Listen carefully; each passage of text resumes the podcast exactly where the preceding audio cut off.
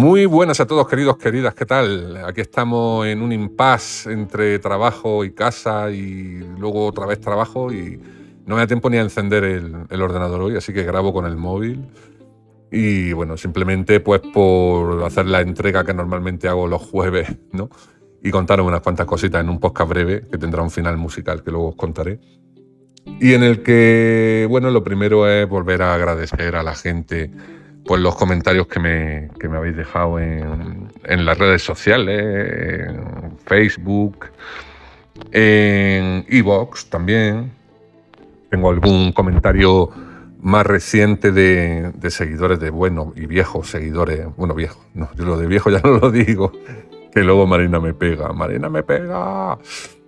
Pero bueno, ya sabéis, no todo este tema de, de es que no sé decir...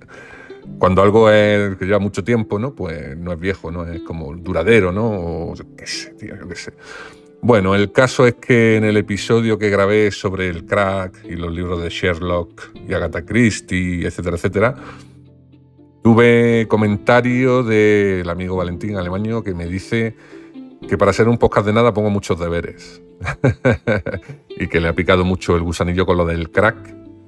Eh, pues bueno... Eh, Es que esa película es, es fundamental, ya, ya lo dije, ¿eh?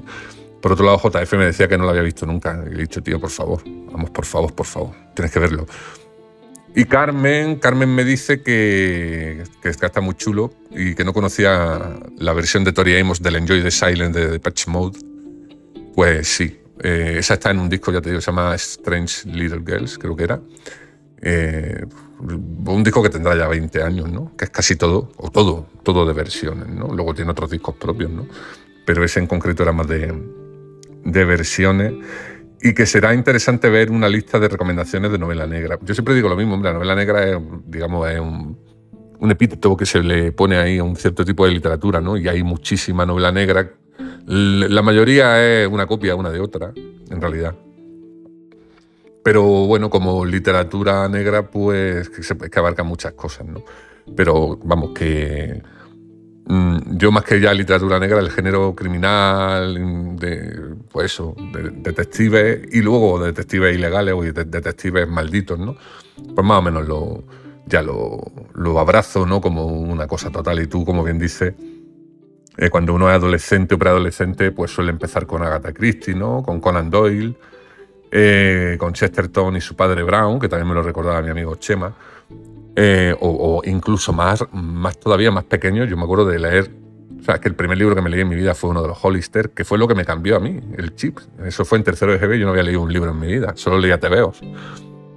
Y un buen amigo, mi amigo Jaime Palma, al que mando un abrazo si me escucha, no sé, no creo que me escuche. Bueno, era mi mejor amigo en el cole, estábamos siempre juntos, ¿no? Y un día Jaime se llevó, estábamos en tercero G B, se llevó al cole, tercero o cuarto, no recuerdo bien, pero por esa época. Se llevó al cole un libro de los Hollister, era Los Hollister y el ídolo mexicano, se llamaba. Creo que era el número treinta y dos de la colección de los Hollister. Y le dije, ostras, tío, digo, porque el libro así tenía una portada chula, se veían unos niños allí, como allí, como en México y tal. Y le dije, tío, pues cuando termine me lo dejas, que yo nunca he leído un libro. Y me acuerdo que me lo dejó y lo devoré, lo devoré. Y de los Hollister, que eran muy ñoños, súper ñoños, pasé a Enid Blyton, ¿no? A Los Siete Secretos y, a, y sobre todo a Los Cinco, que eran...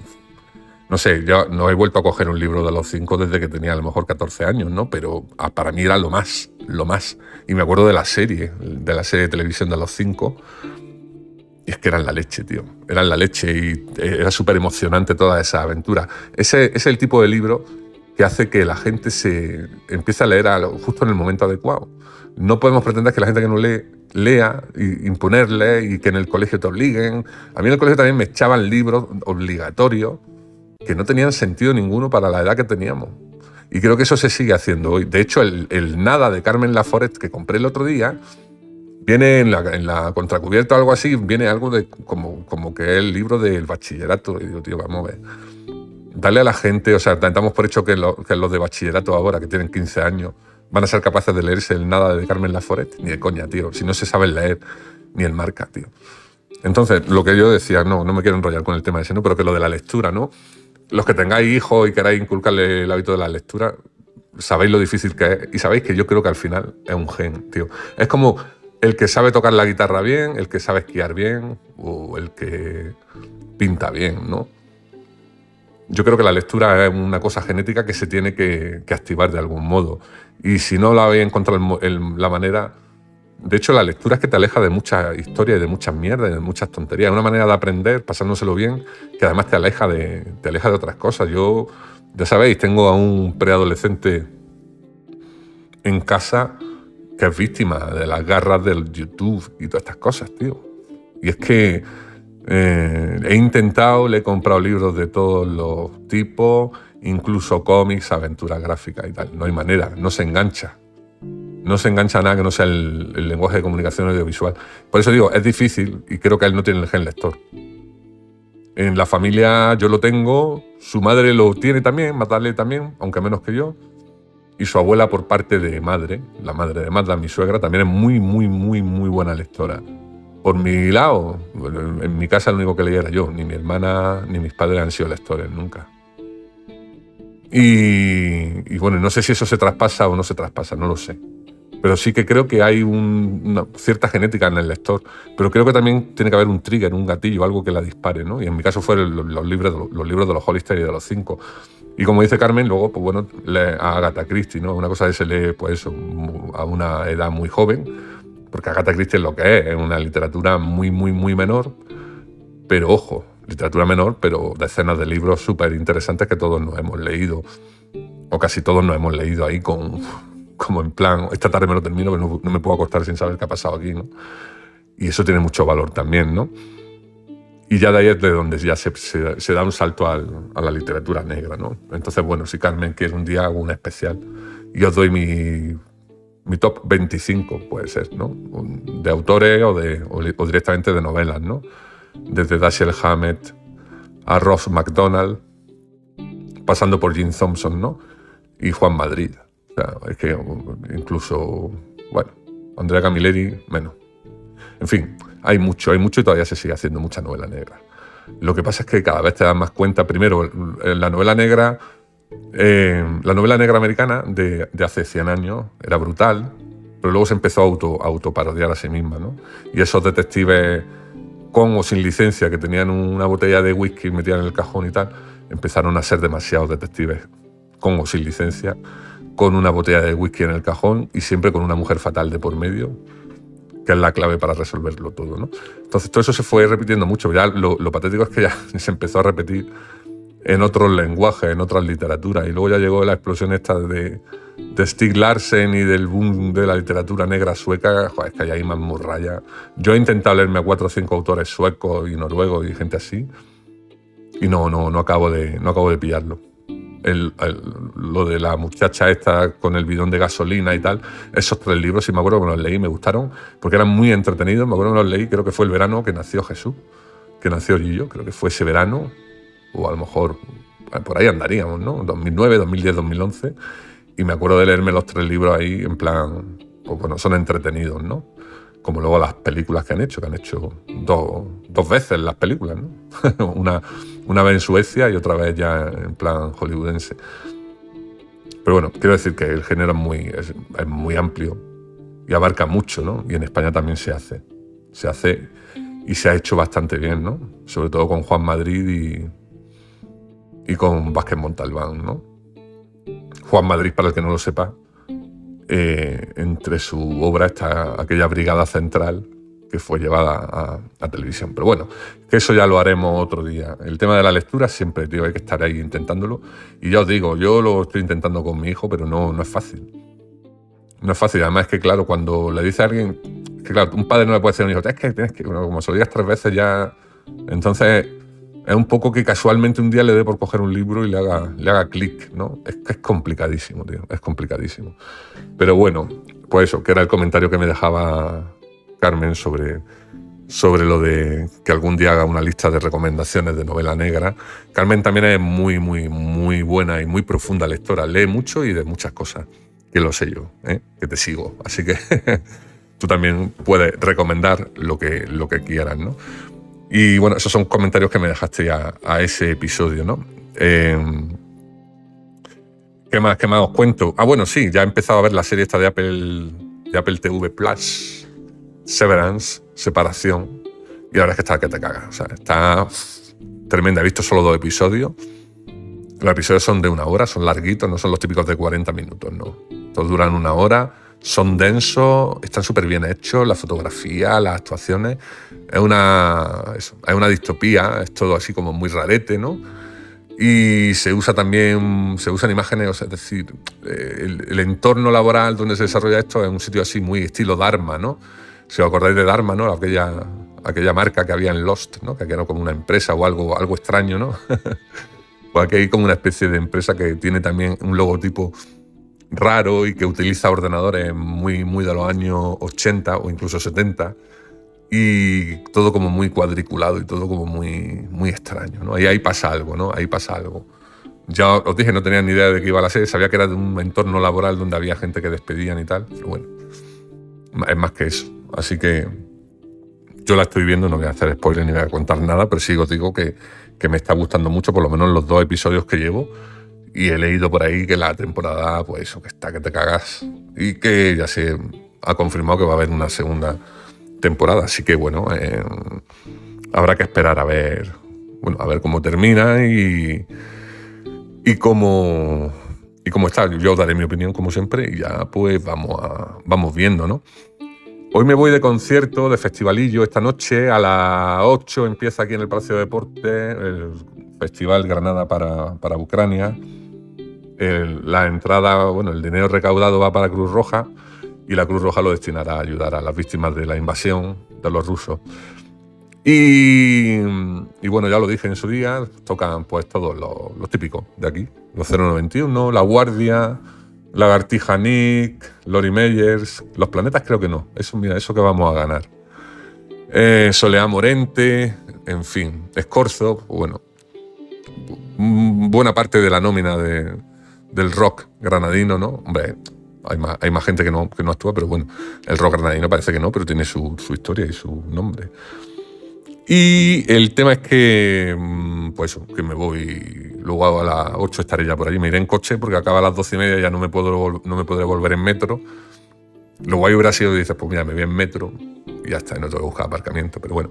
En fin, que serán a lo mejor dos o tres temas cada grupo y tal, pero bueno, yo con escuchar un par de veces a cero noventa y uno, a Miguel Ríos, a Lori Meyers y compañía, pues bueno, me doy por satisfecho y además si ya contribuyo a, a una buena causa, que ya lo he hecho también por otro lado, haciendo un bizum a la O N G de la Cruz Roja, pero bueno, sabéis que por bizum se puede ya directamente buscar la O N G y puedes hacer eh, donaciones, ¿no? Eh, y, y bueno, pues ya está, pues entre lo que hemos dado, Manda yo por un lado y la entrada y tal, pues un poquito más, un granito de arena que es poquísimo, pero bueno, entre todos creo que tenemos que, que participar de este tipo de... De, de actos, ¿no? Y, y bueno, y intentar apoyar a la gente que lo necesita. No me quiero poner tampoco muy trascendente con eso, pero es la verdad. Mm, así que ya os contaré mañana o pasado, ya os cuento cómo, cómo ha estado el, el festival, que ya digo que son unas cuatro horas, pues bueno, a lo mejor actúa cada, cada artista, pues son quince minutos, ¿no? Dos o tres temas, pero bueno. Eh, Una cervecita allí fresquita y nada.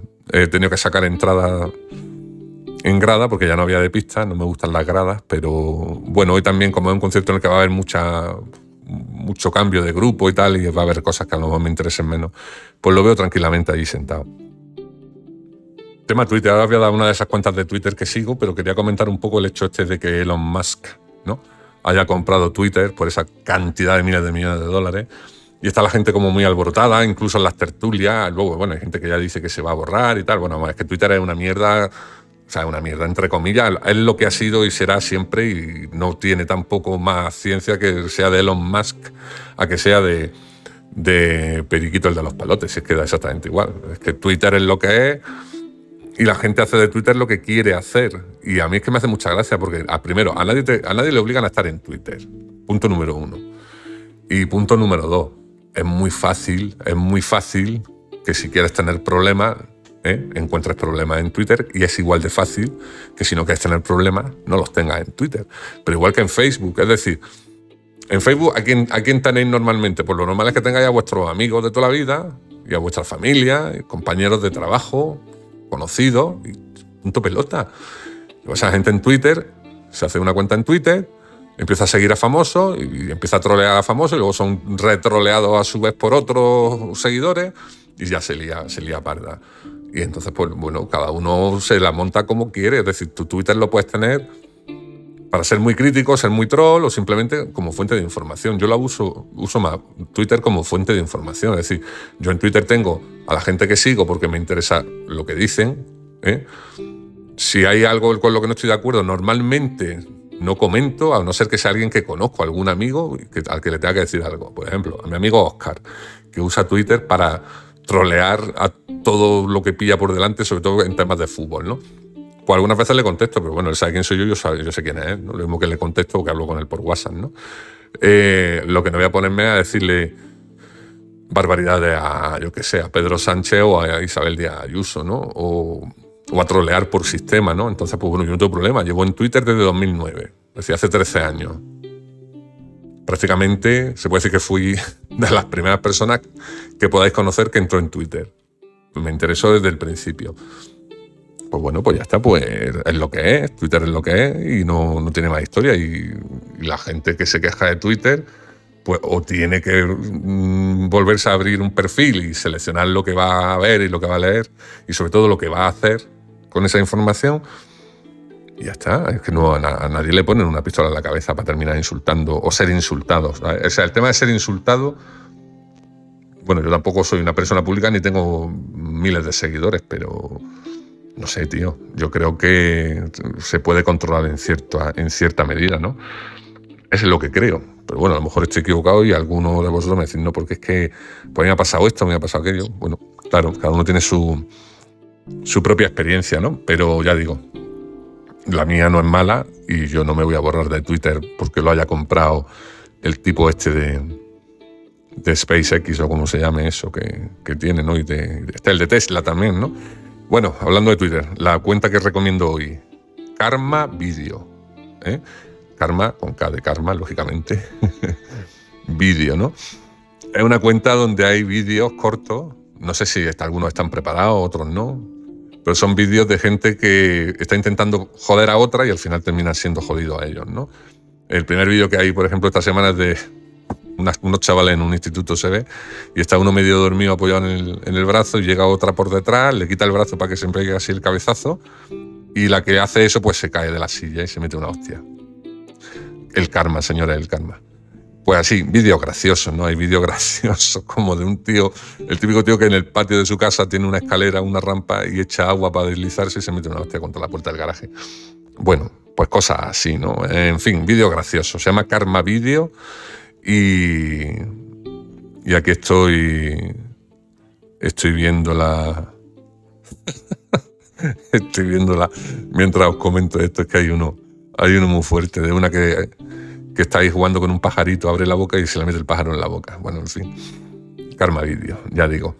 Así que eh, las redes sociales del pajarito, pues lo que tiene, ¿eh? Pues fíjate, yo la uso mucho para reírme, ¿no? Que eso, creo que existe una cosa que se llama TikTok, ¿no? Que la gente lo usa para reírse, ¿no? De vídeos cortos. Yo TikTok no, no tengo. Eso me suena a que tienes que tener quince años y no tienes que tener pelo en los huevos ni en ningún sitio para poder apuntarte. Así que no sé, no sé. A lo mejor algún día lo pruebo, pero no... No me hace, no me hace falta, la verdad. Eso. ¿Y qué más, qué más, qué más? Pues nada, como no tengo hoy el ordenador encendido, no puedo hacer salseo, pero lo haré el sábado. Eh, bueno, el sábado, no sé, porque a lo mejor este fin de semana nos vamos de Granada. Nos vamos ahí, a, aquí al lado, a la playa. No nos vamos, a, no nos vamos más lejos, pero parece ser que viene un fin de semana, un fin de semana bueno, ¿no? Y, y quiero aprovechar para... dar un paseíco por la playa, comerse un pescado a la brasa, en fin, en fin, lo típico, ¿no? Y sobre todo cambiar de aire, ¿no? Esta semana ya digo, si es que estoy un poco para arriba para abajo y ya estoy deseando de que, de que termine, estoy deseando que termine, porque la verdad es que está siendo una semana durilla.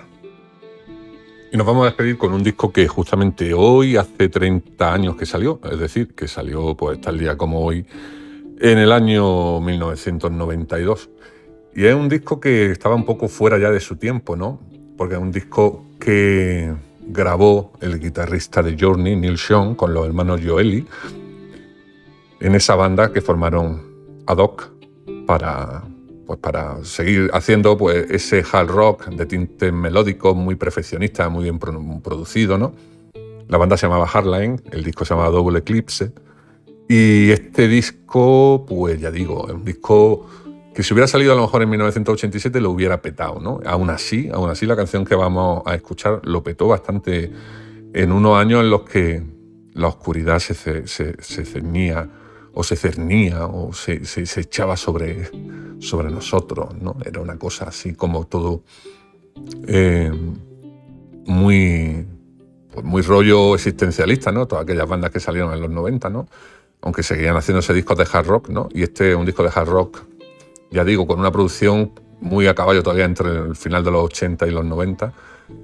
Y la verdad es que tuvo éxito este disco para la época en la que salió. Se llama Double Eclipse, el, el disco. La banda Hardline, hace justo treinta años, que se dice pronto, salió el L P y destacó esta canción que vamos a escuchar para finalizar hoy, que se llama Hot Cherry, que en realidad no es de ellos, es una versión de otra banda que la había grabado como diez años antes, no me acuerdo cómo se llamaban los que la hicieron, pero, pero en fin, fue un pepinazo de canción en un disco que ya digo, un disco que, que se deja escuchar, un disco jarroquero pero con mucha melodía, con un gran cantante y con unas guitarras pues marca de la casa de Neil Sean, que pues, bueno, un tío que no, no necesita presentación, pero que si la necesita ya os digo yo que es un, un máquina.